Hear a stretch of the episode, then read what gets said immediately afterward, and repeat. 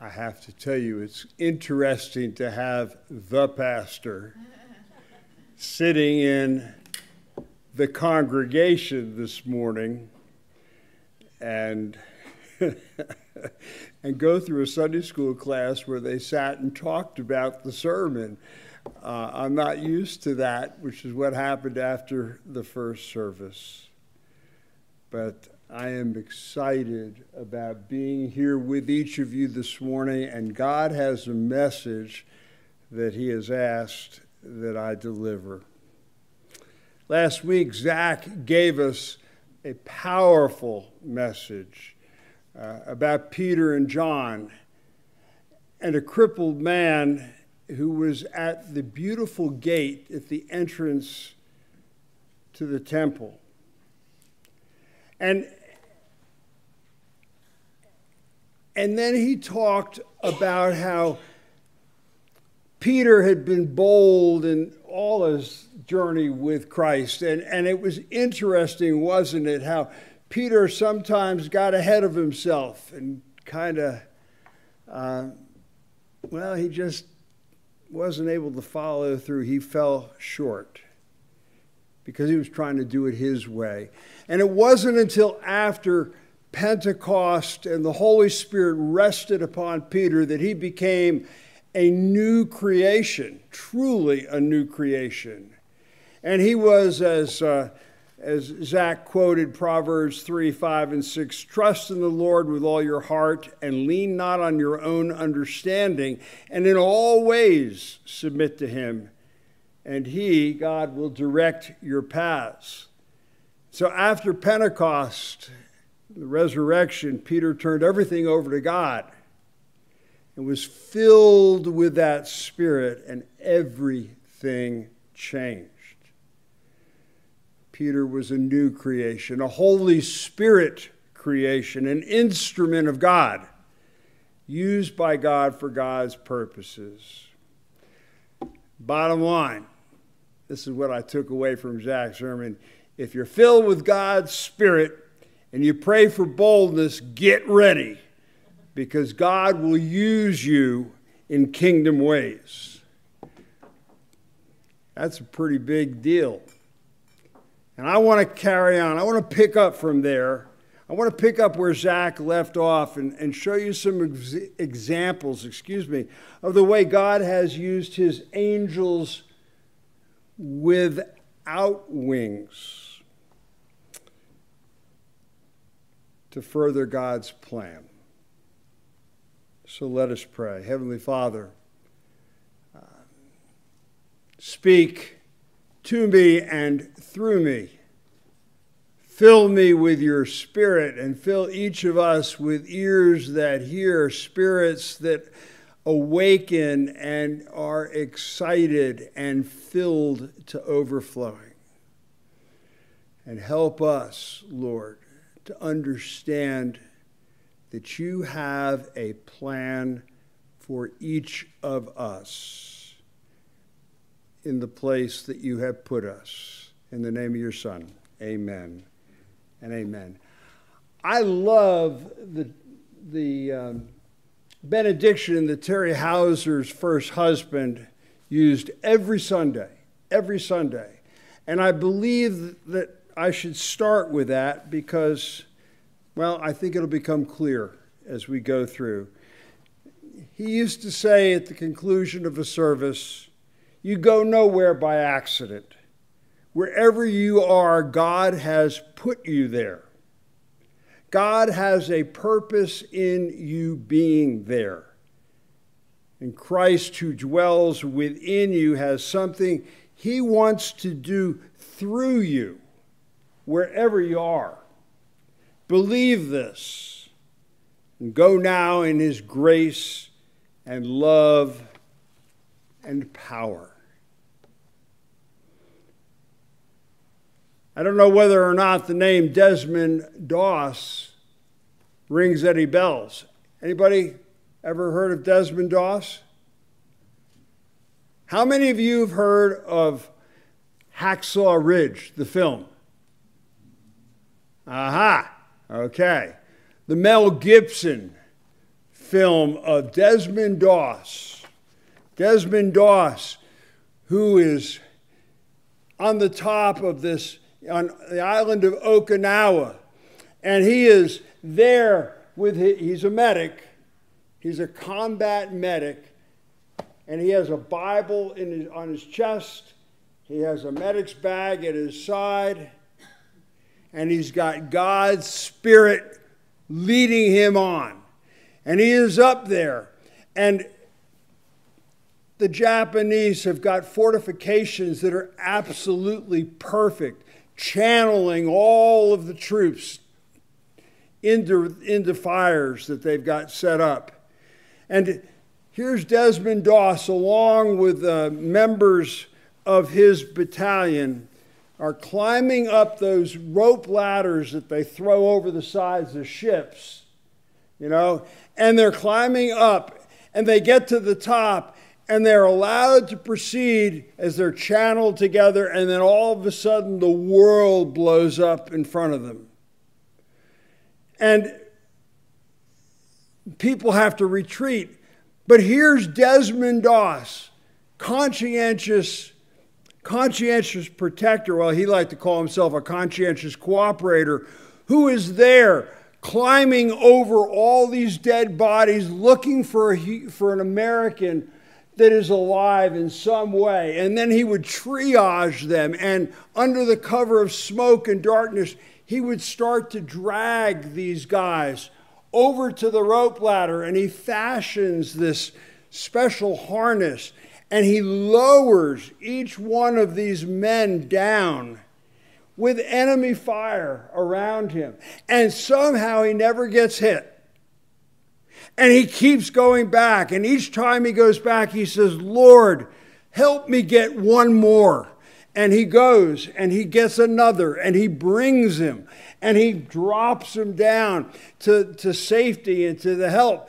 And he does this all night and part of the next day. It is amazing to see this guy. His hands are, are just raw from the rope. And so he gets rags and he ties rags around his hand and he's got a, he, he, he uses a stump from a tree to help slow the, the, the dropping of these. And these men keep going and going and going. And the hospital infirmary is filled. And somebody comes and says, Where did all these men come from? Sir, PFC Doss. Doss. Isn't he the objector, the conscientious? Yes, sir, but he's been lowering the. How's he doing that? We don't know, but he keeps doing it. They keep coming. We, we've got a hundred now in the infirmary. And Doss continues and continues and continues. Of course, Mel Gibson plays it up pretty good. But the fact of the matter is,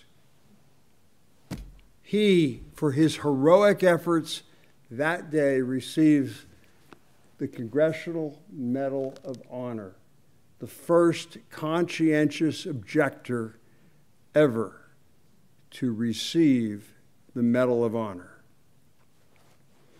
But now for the rest of the story, as Paul Harvey used to say, Desmond Doss grew up in a Seventh day Adventist family, very spiritual family. His father was a hero in World War I. He had fought in France and he had uh, Silver Star, and he came home a different man, as many do that come back from, from uh, combat.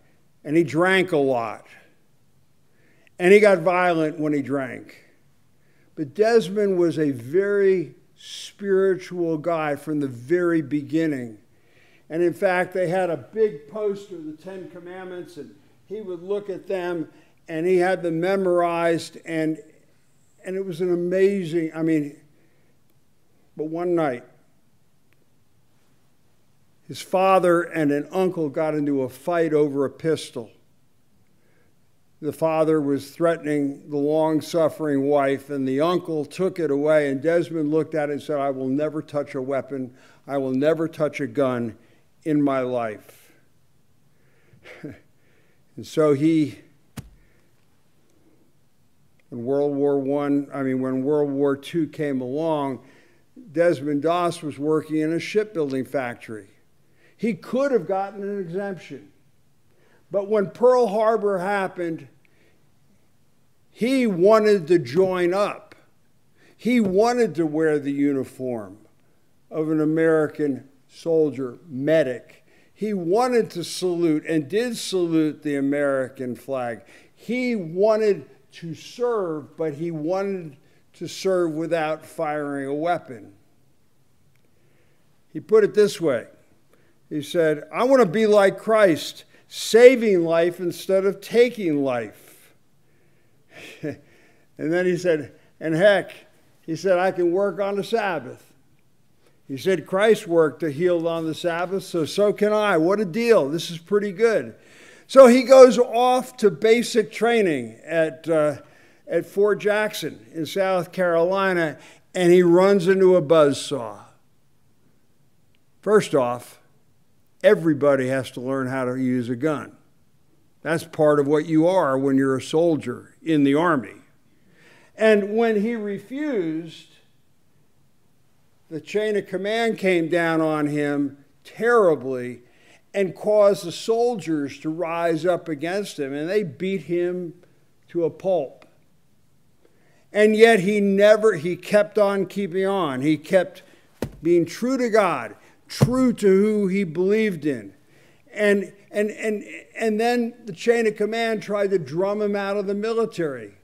And as a result, Doss refused to be drummed out.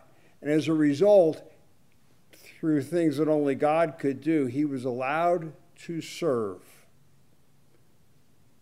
as a conscientious objector. And the only things that he had was his Bible, his medic stuff, and God to lead the way.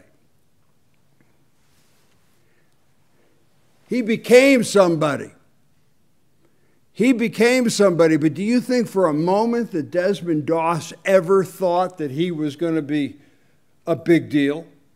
Do you think that Doss began with the idea, you know, I think I'm going to be a conscientious objector today so that I can win the Congressional Medal of Honor? Didn't have a clue.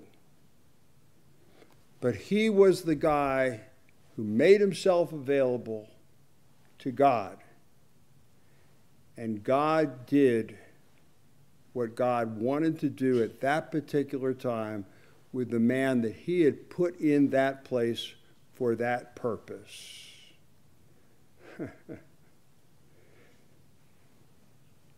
You're not a Desmond Doss? I'm not a Desmond Doss. I didn't sign up. I, I, I, I wish I had the moral fiber, but I, I, I don't think I have that. I, I am a Christ follower tries to do what the Spirit calls me to do where I have been placed. There's no doubt about that. And I suspect that many of you are right here. Many of you aspire to do what God wants us to do, to turn our lives over.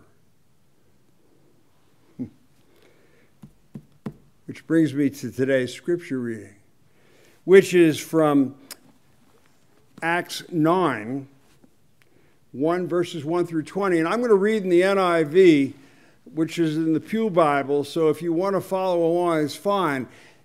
You know this story. You almost know it by heart. It's all about Saul's conversion on the road to Damascus. Meanwhile, Saul was still breathing out murderous threats against the Lord's disciples. And he went to the high priest and asked him for letters to the synagogues in Damascus, so that if he found any there who belonged to the way, whether men or women, he might take them as prisoners to Jerusalem. And as he neared Damascus on his journey, suddenly a light from heaven flashed around him, and he fell on the ground. And he heard a voice say to him, Saul, Saul, why do you persecute me? Who are you, Lord? Saul asked. I am Jesus, whom you are persecuting, he replied. Now get up and go into the city, and you will be told what you must do. The men traveling with Saul stood there speechless. They heard the sound, but did not see anyone. Saul got up from the ground. But when he opened his eyes, he could see nothing. So they led him by hand into Damascus. And for three days he was blind. He did not eat or drink anything. In Damascus, there was a disciple named Ananias. The Lord called to him in a vision Ananias. Yes, Lord, he answered. The Lord told him, Go to the house of Judas on Straight Street and ask for a man from Tarsus named Saul, for he is praying. And in a vision, he has seen a man named Ananias come and place his hands on him to restore his sight. Lord, Ananias answered, I've, I've heard many reports about this man and all the harm he has done to your servants in Jerusalem. And he's come here with authority from the chief priest to arrest all who call on your name. But the Lord said to Ananias, Go. This man is my chosen instrument to carry my name before the Gentiles and their kings and before the people of Israel. I will show him how much he must suffer for my name.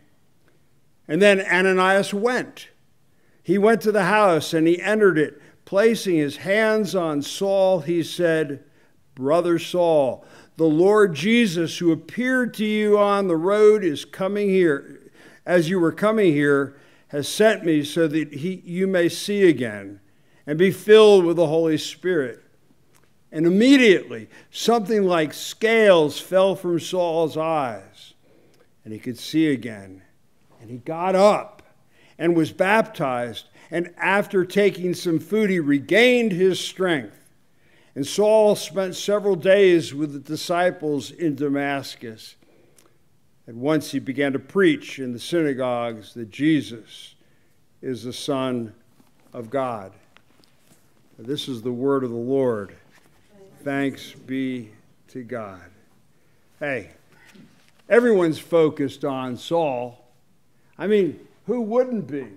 Here's the man, the man who writes a good portion of the New Testament, the one who is chosen by God to take the word to God's people, to the Gentiles. He was, the, he was God's chosen instrument. But I'd like to take a moment and look at another person who is rather instrumental in this whole thing. And all he is referred to is simply a disciple in Damascus in verse 10. And I would tell you that Ananias gives us a rubric for our own conduct when we're called to a challenging assignment. I mean, God was only asking that he come face to face with the guy who had been sent to take away all of the, uh, you know, to, to remove all the followers of the way and send them back to Jerusalem. And here he is. And he wants Ananias to make a pastoral visit on a terrorist. But look at Ananias' reaction. This is what absolutely blows my mind. First off, verse 10, he answers, Yes, Lord. And then he uh, verifies the assignment. He says, Now, wait a minute, I want you to know that I know who this guy is. He's the one who's coming and is, is ready to take us all away. And you want me to go there, but I got it. In verse, you know, and then in steps in verse 17, he went. He went. And in step four, he ministered. My goodness gracious sakes. What did he do? When he came in, he placed his hands on Saul and he prayed for him. And suddenly the scales came off. And then what happens? He welcomes him. He trusts the Lord enough that the Lord is going to convert this guy that he calls him Brother Saul. And he's part of the family. Brother Saul. I have to tell you, do you think Ananias ever thought that he was going to be used by God in this way? Of course not. Of course not. He was a simple follower of the way. But he believed in God and he trusted God to do what God said he would do. And Ananias followed instructions. Okay, but you say again, I'm not like Ananias. I mean, yes, I've given my life to Christ. Yes, I believe in him. Yes, I trust him. But I've never had a, been around anyone who's had a Damascus Road experience. I, I, and and, and I've, I've never been a Desmond Doss. The circumstances of my life are very different. Hey, how many of you grew up in the church and don't even remember when you had a conversion experience. You've always been there. I mean, seriously, I don't really remember. The, the church was all part of my life from the time I was this big all the way up. Now, yes, I've had some experiences along the way. But the important question is not when we became a Christian. But what is the nature of our faith experience now? Are we practicing intentional Christianity? Is our daily experience of God a life that is bound in obedience to God's word and to the person of Jesus Christ? And if the answer is yes, you are one of those unheralded dedicated disciples who quietly get the job done. You're not going to see your name in, on CNN or on Fox News. You're not going to make the New York Times or, or, or Newsweek magazine. Heck, you're not even going to make the Avery Journal Times. But this coming week, like every other week. Hundreds of thousands of them will depart worship as we are going to be departing worship today into the world and get to work. And get to work. And they'll do all kinds of things. They'll do taxes at the senior center. They'll take meals to the hungry. They'll mentor kids or, or do tutoring or visit, visit someone who's lonely. If you're an attorney, you might do immigration pro bono work. I don't know. You might man a suicide or a drug hotline. You might teach Sunday school. You might clean the, the restrooms. Whatever you're called to do, God, that's your mission. That's what God has placed you for. Some of you are builders, so you build habitat homes. I, I, mean, I could see people doing habitat homes in here. Some of you grow Christmas trees. You know, I, I could see sending Christmas trees around. I mean, I could come up with all kinds of different things. God has a plan and is using you if you make yourself available and you are filled with God's Spirit. You know what? They're everywhere. They're everywhere.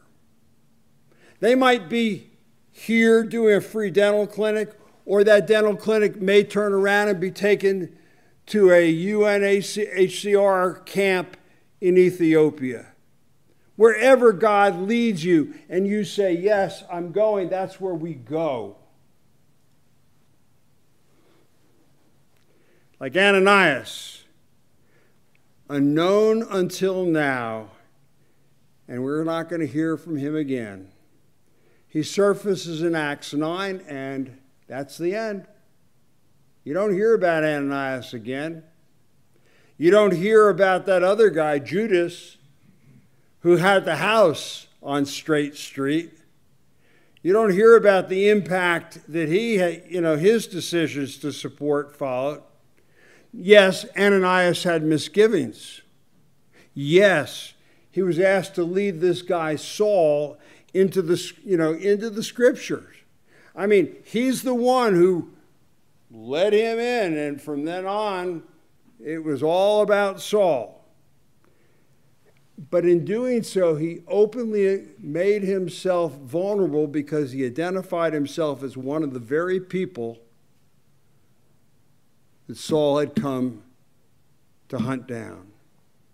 But when called, he answered. When chosen, he stepped up to the plate.